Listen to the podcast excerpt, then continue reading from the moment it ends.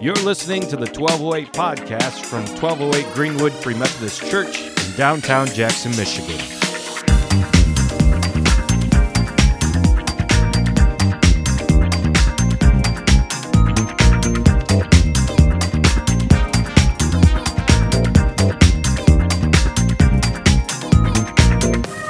In my first few months of pastoring, I decided I was going to preach on the topic of joy. At that time, 1208 was still two churches becoming one, and this brought with it some awkwardness and confusion because we all had to figure out who we were and what pieces of each church would continue on in our new dynamic of becoming one church. So, needless to say, this made a bit of a strange atmosphere for a little bit.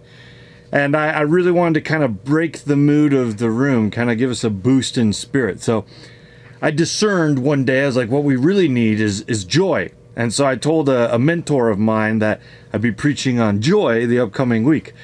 Uh, thinking over my reasoning, though, uh, he responded, What do you think joy is? to which I got kind of nervous. I was like, Oh no, do I not know what joy is? And and I I didn't really know how to respond, and he never gave me an answer. So I then, you know, a long time later, decided it was time to find out for myself. So I read through Father James Martin's book Between Heaven and Mirth, uh, in attempts to find a true understanding of what joy was, and and found that while joy is happiness, like I, I kind of thought it was, you know, like most of us think it is it's actually much more than that, uh, too. So the Jesuit priest, Father James Martin, defines it this way. He says, in popular terminology, joy is happiness. For the religious person, joy is happiness in God.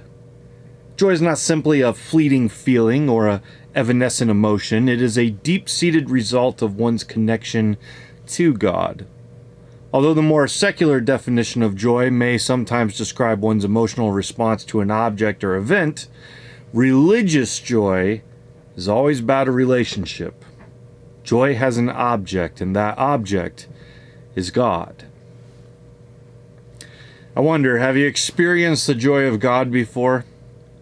I mean, we're familiar with joy in many other avenues, right? It, it's the time and thought you put into making someone a gift. It's it's watching a person open that gift. It's when your laugh changes to one rarely heard because something is beyond funny. Joel. It's it's when your cheeks hurt from laughing at a comedian for an hour and a half. It's it's spending the holidays with your family. Some sometimes. it's eating and playing with your friends. It's being with old friends you haven't seen in years. It's belting out all the lyrics at a concert. It's cranking the music up in your car. It's sitting silently at a movie with your friends. It's taking part in a hobby. It's dancing like no one's watching. It's tasting combinations of food you didn't know could work together. It's being submerged in a good book, a movie, or video game. It's taking a walk through nature and being amazed by its beauty. It's that feeling you get when you're in love and you can't stop thinking about the other person. It's a nice date with that person. It's sitting in silence next to that person when the relationship goes deeper than words. It's hearing the words, I love you. It's the wedding where you're excited to start your new life with that person.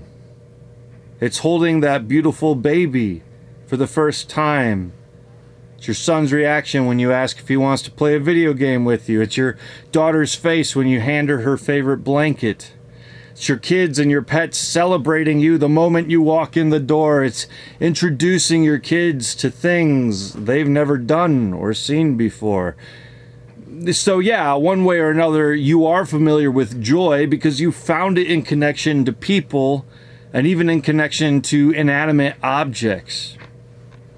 And perhaps it's really that simple. Perhaps joy is anyone or anything that you love. If so, then you can find spiritual joy by loving those things in relation to God or in submission to God. Uh, for example, okay, so sometimes I get caught up in a song that I just find myself like I have to thank God for music. It might be a secular song, but the music is just so good that I find myself taking joy in God, you've made music. Even if this song is about you, maybe it's an instrumental song. But in that moment, it's just so complex and so beautiful. I'm like, God, you're just so good.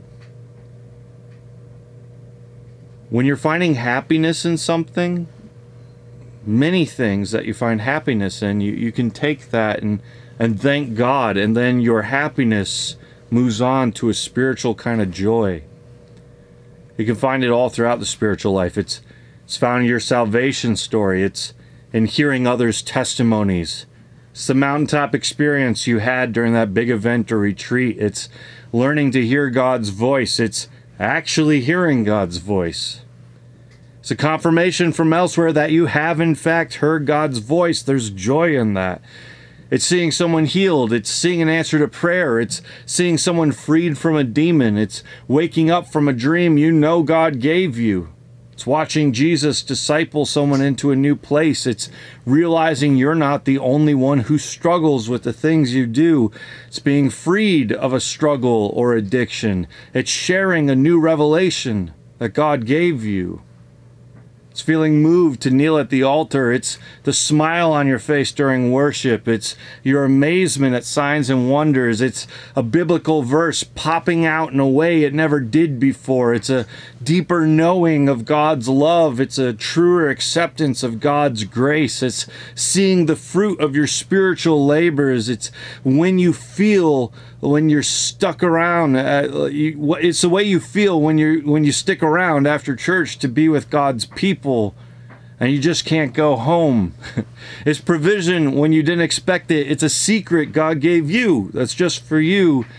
It's a feeling of a calling on your life. It's watching an impossible vision come together. It's an experience with God you just can't put into words. It's the money that you received when you really needed it. It's the tears you cry when you're overwhelmed by Him. All of this and more is happiness found in God, and that is spiritual joy.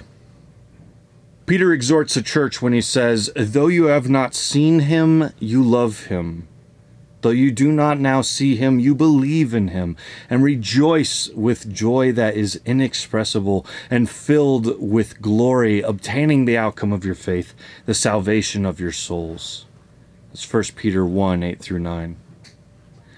Peter makes it clear to us that one of the marks of the early church was that they were filled with joy, inexpressible joy. What is the church marked by today? Is it joy? Do people just go to church like these are the most joyful people I've ever met? You know, it seems that when we think that uh, uh, we think that if we're going to be good Christians, we have to be as serious as possible. Sometimes, if I make the right worship stank face while I'm I'm I'm singing, maybe I'm getting closer to God, right? The more serious and desperate I look, the more present he is, yes? You know, try telling that to David, who's so overwhelmed with joy at the return of the Ark of the Covenant, uh, he just took off his clothes and danced around in his underwear, completely embarrassing his family. It, it's hard to be somber and serious and religious when you're dancing around in your underwear. The struggle to be serious and somber in relation to religion, that's not new, though. It, it, goes all the way back to the Old Testament. I mean, take Nehemiah's account of Israel, for example. Uh, during his time, King Nebuchadnezzar had taken Israel captive and put them in exile, so they were not in a great place. And then uh, he took them out of their homes and destroyed their cities, and after a time gave Nehemiah permission to try and restore their old home. And after some time had passed and they had fixed some of their old home up, Israel gathered around to listen to their old laws be read in public, something that they had done a few other times throughout history. As the words were read, Nehemiah says people began to cry. Oftentimes, we pastors, like when we look out and we see people crying, we're like, home run, we did it, you know? But Nehemiah saw a problem. Here's what he he says: uh, "This day is holy to the Lord." This day is holy to the Lord your God. Do not mourn or weep, for all the people wept as they heard the words of the law. Then he said to them, Go your way. Eat the fat and drink sweet wine, and send portions to anyone who has nothing ready, for this day is holy to our Lord. And do not be grieved, for the joy of the Lord is your strength. So the Levites calmed all the people, saying, Be quiet, for this day is holy. Do not be grieved. And all the people went their way to eat and drink and to send portions and to make great rejoicing, because they had understood the words that were declared to them. It's Nehemiah 8, 9 through 12. Now, look, don't hear me wrong. It's typically okay to cry in a worship service. Uh, I once read a book that ticked me off when it implied otherwise. But at least in this particular case here, Nehemiah saw differently. Here's Israel standing in front of their rebuilt city for a holy celebration of sorts, and they're weeping, they're crying. What sounds to us like a holy moment, in Nehemiah's case, was the antithesis. It was the opposite. And so he corrects them. What are you doing? Don't cry. Let's eat, drink, be merry. It's a holy day after all, and the joy of the Lord is your strength. But our expectation to find seriousness and sadness in the sacred has become so prevalent that we can't help but bend our service that direction. We've taught that a good church puts on their Sunday best, chants monotone expressions every once in a while, and follows old traditions and sits quietly through service. If you truly want to have a moment of holiness, though, then joy should, at least every once in a while, if not often, joy should be a part of it. After all, Isaiah told us that there was a highway called the Way of Holiness, where the ransomed of the Lord shall go with singing. Everlasting joy shall be upon their heads. They shall obtain gladness and joy, and sorrow and sighing shall flee away. It's Isaiah 35 10. See, the Christian's addiction to seriousness, it can be a problem we pastors, we long to preach the most serious, life changing message ever. Most of us usually wait for the uh, initial faster worship songs to end so we can actually start worshiping. And I might be the most guilty person in the world when it comes to that. On top of that, the only weddings you don't find dancing at are Christian ones. Uh, not to mention many denominations that sometimes write doctrine against dancing our lack of joy makes us look so ridiculous sometimes. There's nothing more awkward for a worship leader than singing songs that command the church into action while everyone stands there with crossed arms, not even willing to clap along to the beat. One church I attended always ended every service on a slow song. Keep the atmosphere serious and sacred. It was miserable. You always had to sneak out of the sanctuary so that you could talk in the tiny lobby because you would disturb the same five people inside every week who needed to stay somber at the altar every time. Uh, you never really left that church feeling all that joyful because you always ended service by meditating on a sad, slow song. Look, when we finally meet God, I think one of the biggest things modern day Christians are going to be caught off guard by is his laughter, his joy. If if you want to avoid that confusion and enjoy Christianity more while you're here on earth, then embrace the Holy Spirit's inexpressible joy.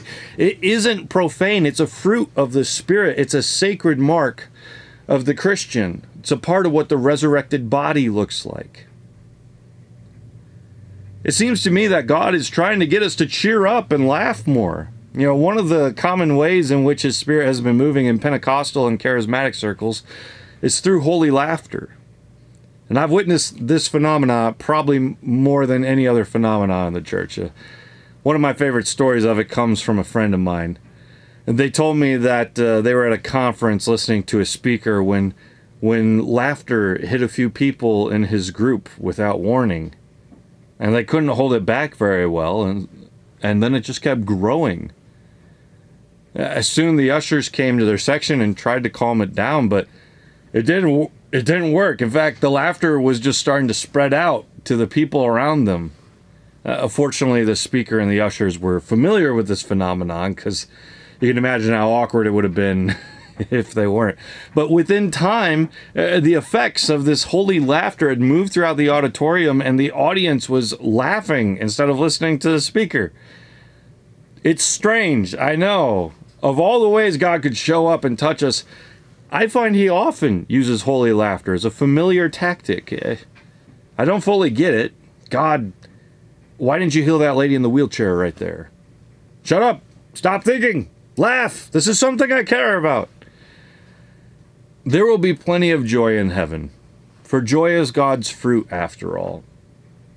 Have you ever imagined heaven that way? Or did you figure you'd just sing serious worship songs for all eternity?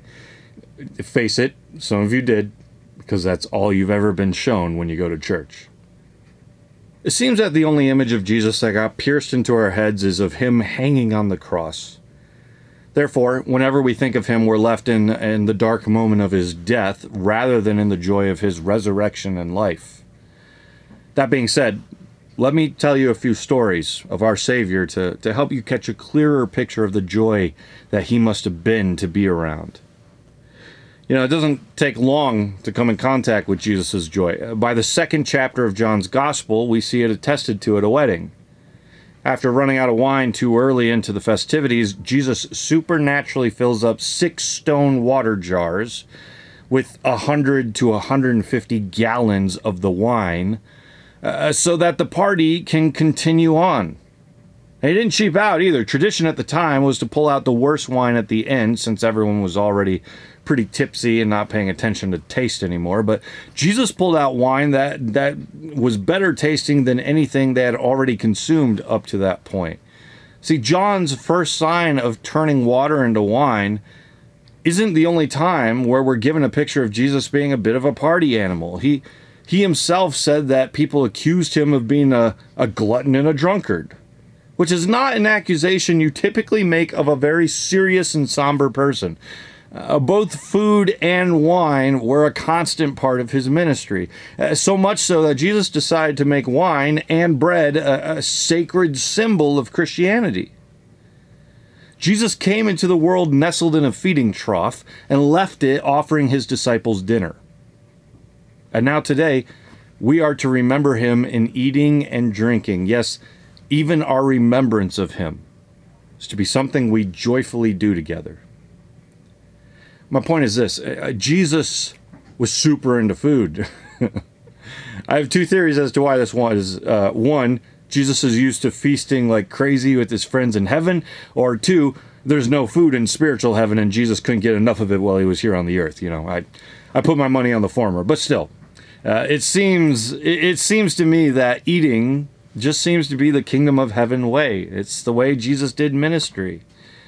Tim Chester points out that Jesus spent his time eating and drinking a lot of his time. He he was a party animal. His mission strategy was a long meal stretching into the evening. He did evangelism and discipleship around a table with some grilled fish, a loaf of bread, and a pitcher of wine. Now, sure, Jesus' ministry started with fasting, but throughout the rest of Luke's gospel, we see a lot of feasting. He had a great feast with a tax collector. His disciples were compared to John the Baptist in that John's fast, but Jesus's eat. Uh, the disciples ate grain from a field when they walked through it, creating a whole stink with the local Pharisees that they weren't supposed to be eating at that time or shouldn't have been picking food on a Sabbath day. Uh, he ate with a Pharisee. He fed 5,000 people. He sent 72 disciples into different towns and told them to eat with people. He taught us the Lord's Prayer, which literally teaches us to ask for food. He dined at the house of a ruler of the Pharisees. He was pointed out to have eaten with sinners. He ate Passover with the disciples and turned it into the Lord's Supper. And he told the disciples they would eat with him again in his kingdom. He broke bread with some disciples after his resurrection, and he asked some of the disciples after the resurrection for some food. I mean, according to the Gospel of Luke, as well as the other Gospels, but everything we just looked at was in Luke, when you wonder what Jesus would do, according to Luke, he eats. the Son of Man has come eating and drinking. Luke 7:34. So I'd suppose if we're wondering what Jesus would do, he'd eat food with people, friends, enemies, and, and complete strangers. Doesn't matter who, food is just how he does things. That's why we do dinner church at 1208. Brett McCracken says, show hospitality, invite others to dine with you. Follow Jesus' example, share food with strangers, throw long dinner parties. It's a bit of a bizarre concept to a world that spends most of its time engaging the community via the internet. Uh, get to know a neighbor, invite someone over for food, talk to someone in person. yeah, do it and do it up. Have a good time. Nobody wants to go to a joyless feast, though, so enjoy it. Trust me, I've gone to joyless feasts, feasts plenty of time. I, I remember having a good time at a potluck once when I was young, and, and someone pulled out their Bible and started preaching and crying, effectively sucking the joy out of the meal. I wasn't sure if I was supposed to stop eating in the middle of the meal because suddenly they were crying, or if I just kept eating while they cried. I, I didn't know what the proper reaction was. Eating in celebration with others has been a habit dating all the way back to Leviticus 23 when several religious feasts were put into motion. Passover, the Feast of Unleavened Bread, the Feast of the First Fruits, the Feast of Weeks, the Feast of Trumpets, the Day of Atonement, and the Feast of Booths Uh, we started the Bible off early with eating, and we'll be doing it all the way to the end when we partake in a marriage supper between Jesus and the church. It's biblically clear that eating and partying is just a, a, a Judeo Christian value. It's, it's a part of 1208. We take after Jesus' model. Many churches, if not most, would consider the simple act of eating and talking as an unspiritual moment. But that's where I get fed every week, spiritually and physically. Uh, for nine years now, we've left our doors open each week to anyone who wants to come hang out and eat and play games. And it's been hugely beneficial to my family, which any of you are welcome anytime, by the way. Thursdays at 6. Usually ends around 8, but we're usually just around till we're around. For several years now.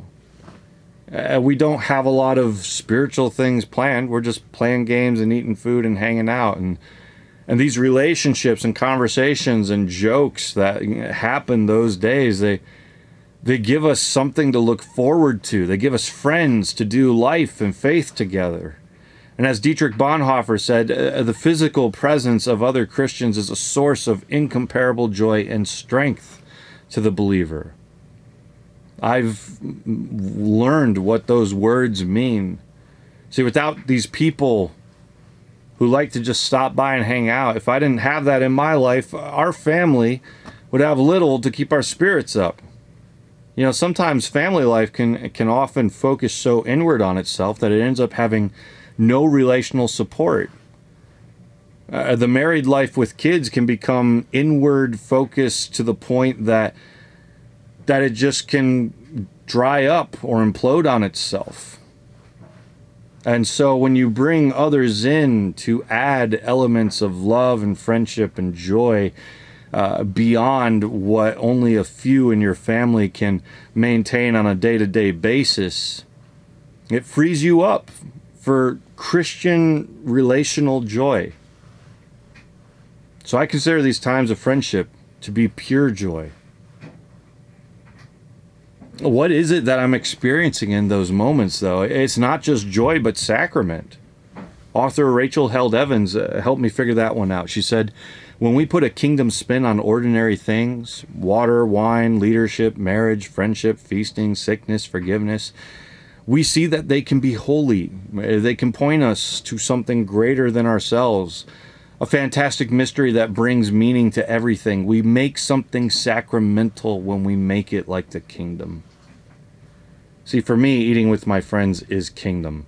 Laughing and playing and hearing their stories brings me joy. And, this time with them isn't just sacrament, but it's intimacy too.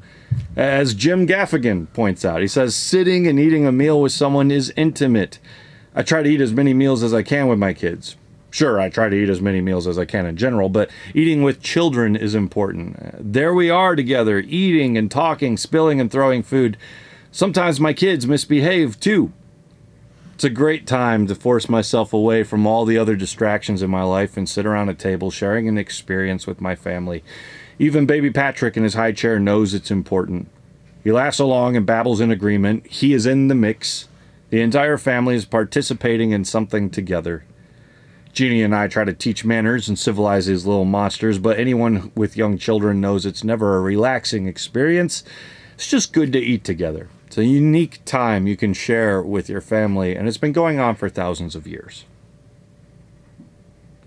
So you can consider eating and drinking with others to be as neutral a territory as you want, but it seems to have been key to Jesus' ministry it was how God in flesh often conversed with strangers and spent time with others. Uh, N.T. Wright points out that most writers now agree that eating with sinners was one of the most characteristic and striking marks of Jesus' regular activities.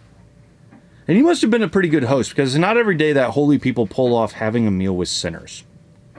So embrace food, embrace dinner church, embrace joy, for even Solomon, in all of his wisdom, said, I commend joy, for man has nothing better under the sun but to eat and drink and be joyful. For this will go with him in his toil through the days of his life that God has given him under the sun. It's Ecclesiastes 8:15. Joy is a beautiful thing to witness, and it's important for the church to be marked by it. The world has seen us as more of a curmudgeon than a partier, and this hasn't played so well to our witness at times. You know, happiness in God is the real deal, and, and that's what joy truly is. We try to find that joy in all kinds of other things, some good, some bad. But regardless of their moral standing, these things never compare with the joy found in God. There are many joys in my life, but how many of them are there because I find happiness for God in them? How many of the joys in my life are just lesser things that I'm finding false happiness in when God is asking me to come to Him and receive real joy? How many of those things are just mere substitutes that will never bring the same kind of fullness? If we want to find joy, we need to simply turn our attention to God and embrace the happiness we find there. He's not always serious, for He is a father, and a good father knows how to play with his children. A good father loves to tickle his kids just to see them laugh. He, he loves to bless us with gifts and spend intimate time with us. He loves to let us climb up on his lap and lean into his chest. He loves to sit there in silence and simply enjoy the very presence of us. He loves to throw parties to celebrate us. He takes us on extravagant trips just to entertain us and introduce us to new things. Fathers hate to see their children sad and depressed. They, they long to break through our drama and bring us happiness and joy. They want to see us smile for no other reason than to see us smile. And these are just conclusions we can reach because of how our earthly fathers are. Just imagine how much better our heavenly Father is. This is the extravagant joy that God has for us. Soak it in and then let it squeeze out of you on others.